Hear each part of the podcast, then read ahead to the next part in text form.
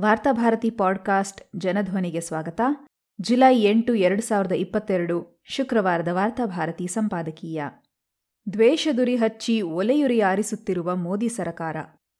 ಸಾಮಾನ್ಯ ಜನರು ಬಳಸುತ್ತಿದ್ದ ಹದಿನಾಲ್ಕು ಪಾಯಿಂಟ್ ಎರಡು ಕೆಜಿ ಸಬ್ಸಿಡಿ ರಹಿತ ಗ್ಯಾಸ್ ಸಿಲಿಂಡರ್ ಬೆಲೆಯನ್ನು ಸರಕಾರ ಮೊನ್ನೆ ಮತ್ತೊಮ್ಮೆ ಐವತ್ತು ರೂಪಾಯಿಯಷ್ಟು ಹೆಚ್ಚಳ ಮಾಡಿದೆ.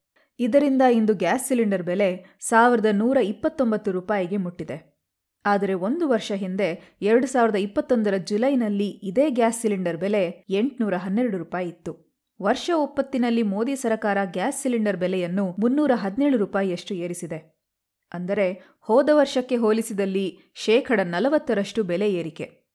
ಆದರೆ ಈ ದೇಶದಲ್ಲಿ ಅದೇ ಪ್ರಮಾಣದಲ್ಲಿ ದುಡಿಯುವ ಜನರ ಆದಾಯ ಎಂದೂ ಹೆಚ್ಚಳವಾಗುವುದಿಲ್ಲ. ಈ ದೇಶದ ರೈತರು ಬೆಳೆಯುವ ಬೆಳೆಗಳಿಗೆ ಸರಕಾರ ಕೊಡುವ ಕನಿಷ್ಠ ಬೆಂಬಲ ಬೆಲೆ ವರ್ಷಕ್ಕೆ ಶೇಕಡ ಹತ್ತರಿಂದ ಹದಿನೈದರಷ್ಟು ಹೆಚ್ಚಾಗುತ್ತದೆ. ಆದರೆ ಅದಕ್ಕೆ ಮುಂಚೆ ಸರಕಾರ ಡೀಸೆಲ್, ರಸಗೊಬ್ಬರ ಮತ್ತು ಕ್ರಿಮಿನಾಶಕಗಳ ಬೆಲೆಯನ್ನು ಶೇಕಡ ಮೂವತ್ತರಿಂದ ಐವತ್ತರಷ್ಟು ಹೆಚ್ಚಿಸಿರುತ್ತದೆ. ಹೀಗಾಗಿ ಈ ದೇಶದ ರೈತಾಪಿಯ ಆದಾಯ ಒಟ್ಟಾರೆಯಾಗಿ ವರ್ಷದಿಂದ ವರ್ಷಕ್ಕೆ ಕುಸಿಯುತ್ತಲೇ ಹೋಗುತ್ತಿದೆ. ಹಾಗೆಯೇ ಈ ದೇಶದ ಶೇಕಡ ತೊಂಬತ್ತೈದರಷ್ಟು ಶ್ರಮಶಕ್ತಿಗೆ ಕೆಲಸ ಕೊಡುವ ಅಸಂಘಟಿತ ಕ್ಷೇತ್ರದಲ್ಲಿ ವರ್ಷಾವರಿ ಕೂಲಿ ಅಥವಾ ಸಂಬಳ ಹೆಚ್ಚಳವೇನೂ ಆಗುವುದಿಲ್ಲ. ಹೆಚ್ಚಾಗುವ ಸಂಬಳವು ಶೇಕಡ ಐದರಿಂದ ಹತ್ತಕ್ಕಿಂತ ಹೆಚ್ಚಿರುವುದಿಲ್ಲ. ಸಂಘಟಿತ ಕ್ಷೇತ್ರದಲ್ಲಿನ ಸಂಬಳವಂತೂ ನೈಜ ದರದಲ್ಲಿ ಶೇಕಡ ಐದರಿಂದ ಹತ್ತಕ್ಕಿಂತ ಹೆಚ್ಚಿಗೆಯಾಗಿರುವುದೇ ಇಲ್ಲ. ಗ್ಯಾಸ್ ಸಿಲಿಂಡರ್ ದರಗಳ ಜೊತೆಗೆ ಸರಕಾರ ಕೊಡುತ್ತಿದ್ದ ಸೇವೆ ಮತ್ತು ಸರಕುಗಳ ಬೆಲೆಗಳು ಶೇಕಡ ಇಪ್ಪತ್ತರಿಂದ ನಲವತ್ತರಷ್ಟು ಹೆಚ್ಚಾಗುತ್ತಿದೆ. ಇದರ ಅರ್ಥ, ಈ ದೇಶದ ಬಹುಪಾಲು ಜನ ತಾವು ತಿನ್ನುವುದನ್ನು ಪ್ರತಿ ವರ್ಷ ಶೇಕಡ ಇಪ್ಪತ್ತರಿಂದ ನಲವತ್ತರಷ್ಟು ಕಡಿತ ಮಾಡದಿದ್ದರೆ ಸಂಸಾರ ತೂಗುವುದಿಲ್ಲ. ಮೋದಿ ಸರಕಾರ ಅಧಿಕಾರಕ್ಕೆ ಬಂದ ಮೇಲೆ ಸರಕಾರಿ ಗ್ಯಾಸ್ ಸಿಲಿಂಡರ್ಗಳ ಲೆಕ್ಕದಲ್ಲಿ ಸಬ್ಸಿಡಿ ಮತ್ತು ಸಬ್ಸಿಡಿಯೇತರ ಸಿಲಿಂಡರ್ಗಳೆಂಬ ವರ್ಗೀಕರಣಕ್ಕೆ ಯಾವ ಅರ್ಥವೂ ಉಳಿದುಕೊಂಡಿಲ್ಲ.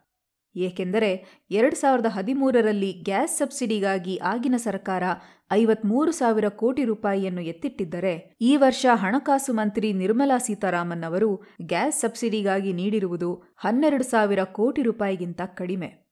ಆದ್ದರಿಂದಲೇ ಕಳೆದ ಎರಡು ವರ್ಷಗಳಿಂದ ಗ್ಯಾಸ್ ಸಬ್ಸಿಡಿಗಳು ಯಾವುದೇ ನೇರ ಫಲಾನುಭವಿಗಳ ಖಾತೆಗೆ ವರ್ಗಾವಣೆಯಾಗಿಲ್ಲ. ಇದೀಗ ವಿದ್ಯುತ್ ಹಾಗೂ ರಸಗೊಬ್ಬರಗಳ ಸಬ್ಸಿಡಿಗಳನ್ನು ಕೂಡ ನೇರ ಫಲಾನುಭವಿ ವರ್ಗಾವಣೆ ಯೋಜನೆಯಡಿ ತರುವ ಯೋಜನೆಯನ್ನು ಸರಕಾರ ಘೋಷಿಸಿದೆ.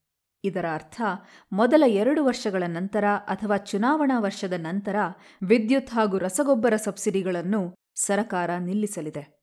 ಆಗ ಅವುಗಳ ಬೆಲೆಯು ದುಪ್ಪಟ್ಟಾಗಿ ಸಾಮಾನ್ಯರ ಜನಜೀವನ ಬಾಣಲೆಯಿಂದ ನೇರ ಬೆಂಕಿಗೆ ಬೀಳಲಿದೆ. ಈಗಾಗಲೇ ಹಣದುಬ್ಬರದ ಗತಿಯನ್ನು ರಿಸರ್ವ್ ಬ್ಯಾಂಕು ನಿರ್ವಹಿಸಲಾಗದ ಹಂತವನ್ನು ಮುಟ್ಟಿದೆ. ಶೇಕಡ ನಾಲ್ಕರ ಒಳಗೆ ಇರಬೇಕಾದ ಗ್ರಾಹಕ ಹಣದುಬ್ಬರ ಕಳೆದ ಮೂರು ತಿಂಗಳಿಂದ ಶೇಕಡ ಏಳರ ಕೆಳಗೆ ಇಳಿಯುತ್ತಿಲ್ಲ. ಹಣದುಬ್ಬರವೆಂದರೆ ಸರಕಾರದ ಬೆಂಬಲದೊಂದಿಗೆ ಮಾರುಕಟ್ಟೆಯು ಜನಸಾಮಾನ್ಯರಿಂದ ಸುಲಿಯುವ ಕಾನೂನುಬಾಹಿರ ತೆರಿಗೆಯೇ ಆಗಿದೆ. ಈ ಹಣದುಬ್ಬರದಿಂದಾಗಿ ಈಗಾಗಲೇ ಎಲ್ಲ ದರಗಳು ಗಗನಕ್ಕೇರಿ ಜನಸಾಮಾನ್ಯರ ತಟ್ಟೆಯಿಂದ ರೊಟ್ಟಿಗಳು ಮಾಯವಾಗುತ್ತಿವೆ. ಹಾಲಿ ಜಾಗತಿಕ ಮಾರುಕಟ್ಟೆಯಲ್ಲಿ ತೈಲ ಬೆಲೆಯ ಜೊತೆಗೆ ಇತರ ಸರಕುಗಳ ಬೆಲೆಯೂ ನಿಲುಕದಷ್ಟು ಏರಿವೆ. ಅವು ಕಡಿಮೆಯಾಗುವ ಸೂಚನೆಯೇನೂ ಇಲ್ಲ. ಹೀಗಾಗಿ ತೈಲ, ಅಡುಗೆ ಎಣ್ಣೆ ಇತ್ಯಾದಿ ಅತ್ಯಗತ್ಯ ಆಮದು ಸರಕುಗಳ ಬೆಲೆ ಮೊದಲಿಗಿಂತ ತುಟ್ಟಿಯೇ ಆಗಲಿದೆ. ಮೋದಿ ಸರಕಾರದ ಬೇಜವಾಬ್ದಾರಿ ಆರ್ಥಿಕ ನೀತಿಗಳಿಂದಾಗಿ ದೇಶದ ರಫ್ತಿಗಿಂತ ಆಮದು ಹೆಚ್ಚಾಗಿ ಇತಿಹಾಸದಲ್ಲಿ ಭಾರತವು ಅತ್ಯಧಿಕ ವಾಣಿಜ್ಯ ಕೊರತೆಯನ್ನು ಅನುಭವಿಸುತ್ತಿದೆ. ಇದು ಭಾರತದ ವಿದೇಶಿ ವಿನಿಮಯ ಸಂಗ್ರಹದ ಮೇಲೆ ಮತ್ತು ಅದರಿಂದಾಗಿ ರೂಪಾಯಿಯ ವಿನಿಮಯ ದರದ ಮೇಲೆ ನೇರ ಪರಿಣಾಮ ಬೀರುತ್ತಿದೆ. ಇದಲ್ಲದೆ, ಮೋದಿ ಆಡಳಿತದಲ್ಲಿ ಸೃಷ್ಟಿಯಾಗಿರುವ ಕೋಮು ಉದ್ವಿಗ್ನ ಅರಾಜಕ ಪರಿಸ್ಥಿತಿಯಿಂದಾಗಿ ಕಳೆದ ಒಂದೇ ತಿಂಗಳಲ್ಲಿ ಐವತ್ತು ಸಾವಿರ ಕೋಟಿಗೂ ಹೆಚ್ಚು ವಿದೇಶಿ ಷೇರು ಹೂಡಿಕೆದಾರರು ಭಾರತದಿಂದ ಬಂಡವಾಳವನ್ನು ಹಿಂದೆಗೆದುಕೊಂಡಿದ್ದಾರೆ. ಕಳೆದ ಒಂದು ವರ್ಷದಲ್ಲಿ ಒಂದು ಲಕ್ಷ ಕೋಟಿ ರೂಪಾಯಿಗೂ ಹೆಚ್ಚು ಷೇರು ಮಾರುಕಟ್ಟೆ ಹೂಡಿಕೆ ಹಿಂದೆ ಸರಿದಿದೆ. ಇದು ರೂಪಾಯಿಯನ್ನು ಮತ್ತಷ್ಟು ಅಪಮೌಲ್ಯಗೊಳಿಸಿದೆ. ಈ ಎಲ್ಲ ಕಾರಣಗಳಿಂದಾಗಿ ವಿಶ್ವಗುರುವಿನ ಆಳ್ವಿಕೆಯಲ್ಲಿ ಭಾರತದ ರೂಪಾಯಿ ಮೌಲ್ಯ ಹೆಚ್ಚಾಗುವುದಿರಲಿ. ಡಾಲರಿನೆದುರು ಇತಿಹಾಸದಲ್ಲೇ ಅತ್ಯಧಿಕ ಕುಸಿತ ಕಂಡು ಒಂದು ಡಾಲರಿಗೆ ಎಂಬತ್ತು ರೂಪಾಯಿಗಳಿಗೆ ಬಿಕರಿಯಾಗುತ್ತಿದೆ.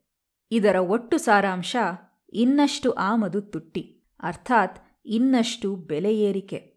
ಇಂಥ ಸಂದರ್ಭದಲ್ಲಿ ಒಂದು ಜನಪರ ಸರಕಾರವು ಜನಸಾಮಾನ್ಯರನ್ನು ಮಾರುಕಟ್ಟೆಯ ದಾಳಿಗೆ ಬಲಿಗೊಡದೆ ರಿಯಾಯಿತಿ, ವಿನಾಯಿತಿಗಳನ್ನು ಒದಗಿಸುವ ಮೂಲಕ ಸಹಾಯಕ್ಕೆ ಬರಬೇಕು. ಇದು ಸರಕಾರವು ಸಬ್ಸಿಡಿಗಳನ್ನು ಮತ್ತು ಹೂಡಿಕೆಗಳನ್ನು ಹೆಚ್ಚಿಸಬೇಕಾದ ಸಂದರ್ಭ. ಆದರೆ ಮೋದಿ ಸರಕಾರ ಅದಕ್ಕೆ ತದ್ವಿರುದ್ಧವಾದದ್ದನ್ನು ಮಾಡುತ್ತಿದೆ.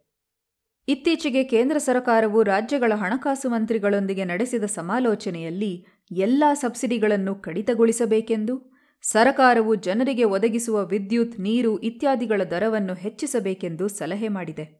ಗ್ಯಾಸ್ ಸಬ್ಸಿಡಿಯ ಹಿಂದೆಗೆತ ಹಾಗೂ ಅದರ ನಿರಂತರ ಬೆಲೆ ಹೆಚ್ಚಳಗಳು ಕೂಡ ಇದೇ ಜನದ್ರೋಹಿ ಆರ್ಥಿಕ ನೀತಿಯ ಭಾಗವಾಗಿದೆ. ಇದು ಜನಸಾಮಾನ್ಯರ ತಟ್ಟೆಯಲ್ಲಿರುವ ಅನ್ನವನ್ನು, ರೊಟ್ಟಿಯನ್ನು ಇನ್ನಷ್ಟು ಬರಿದು ಮಾಡಲಿದೆ. ಮನದೊಳಗೆ ದ್ವೇಷದ ಉರಿಯನ್ನು ಹಚ್ಚಿ ಮನೆಯೊಳಗೆ ಒಲೆಯುರಿಯಾರಿಸುವುದೇ ಮೋದಿ ಸರಕಾರದ ನೀತಿಯಾಗಿದೆಯೇ ಎಂದು ದೇಶ ತನಗೆ ತಾನೇ ಪ್ರಶ್ನಿಸಿಕೊಳ್ಳಬೇಕಾದ ಸಮಯ ಬಂದಿದೆ.